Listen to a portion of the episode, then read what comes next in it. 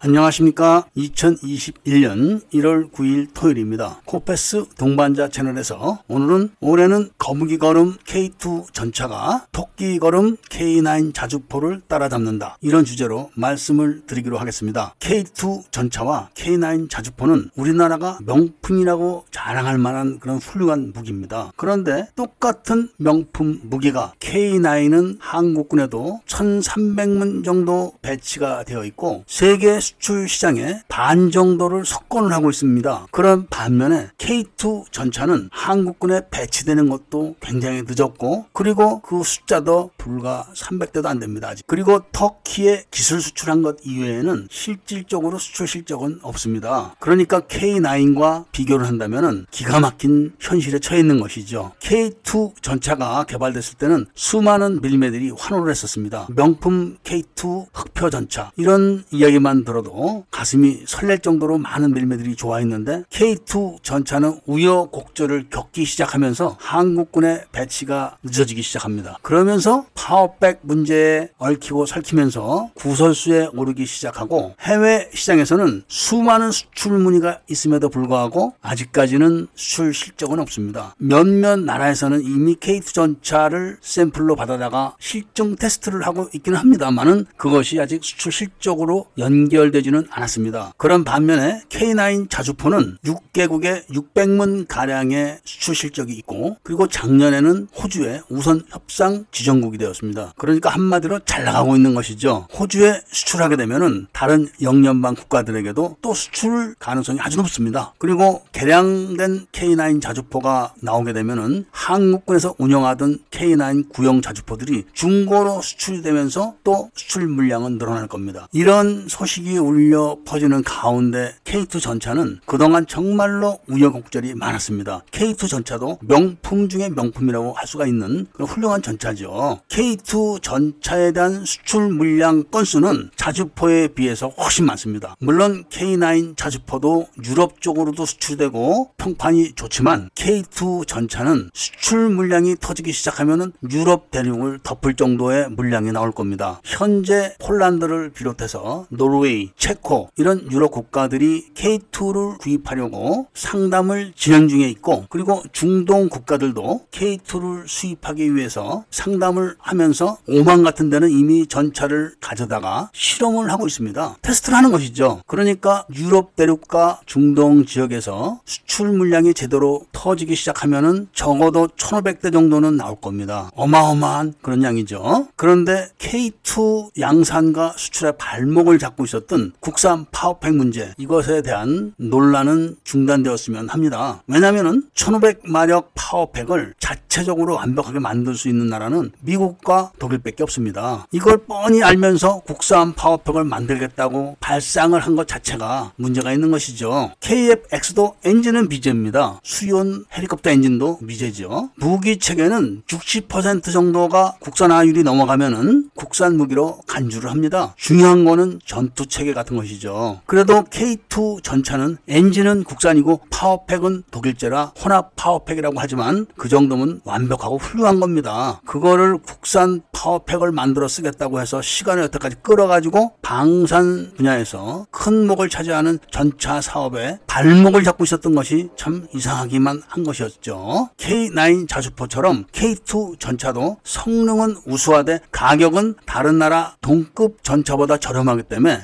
많은 나라들이 수입을 원하고 있지만 한국에서 양산을 안 했기 때문에 선뜻 나서질 않았던 겁니다. K9 자주포처럼 한국군에서 먼저 배치를 해서 성능 테스트가 되고 그 다음에 그것이 확인되면은 많은 나라들이 수입을 해갈 그런 좋은 방산 수출 품목이었습니다. K2 전차가 물론 이렇게 아직까지는 출발은 더디지만 K2 전차도 정말 많은 나라에서 쓰고 싶다, 운영해보고 싶다 이런 시그널을 보내는 그런 현상이 계속 누적되어 왔습니다. 아직 결정은 되진 않았지만 노르웨이 같은 데서 먼저 수출 물량이 터져준다면은 뒤따라서 많은 나라들이 따라갈 걸로 예상을 합니다. 제가 직접 숙 수출 상담을 한 것은 아니지만 언론에 보도됐던 자료들을 누적해서 합산을 해봐도 1500대는 쉽게 넘어갈 겁니다. 물론 희망사항이지만 1500대란 전차 물량은 작은 게 아닙니다. 그리고 한꺼번에 다 수출되지도 않겠지만 누적된 숫자가 전체적으로 1500대가 넘기 때문에 수출이 되기 시작해가지고 사용하는 나라에서 좋다, 쓸만하다 이런 소문이 퍼지면 금세금세 수출 물량이 늘어날 겁니다. 제가 봤을 때는 올해는 어느 쪽에서 든지 K2 전차에 대한 수출 소식이 들리기 시작할 겁니다. K2 전차의 수출 소식이 들리기 시작하면은 K2 전차의 수출 실적도 K9 못지않은 실적을 나타낼 걸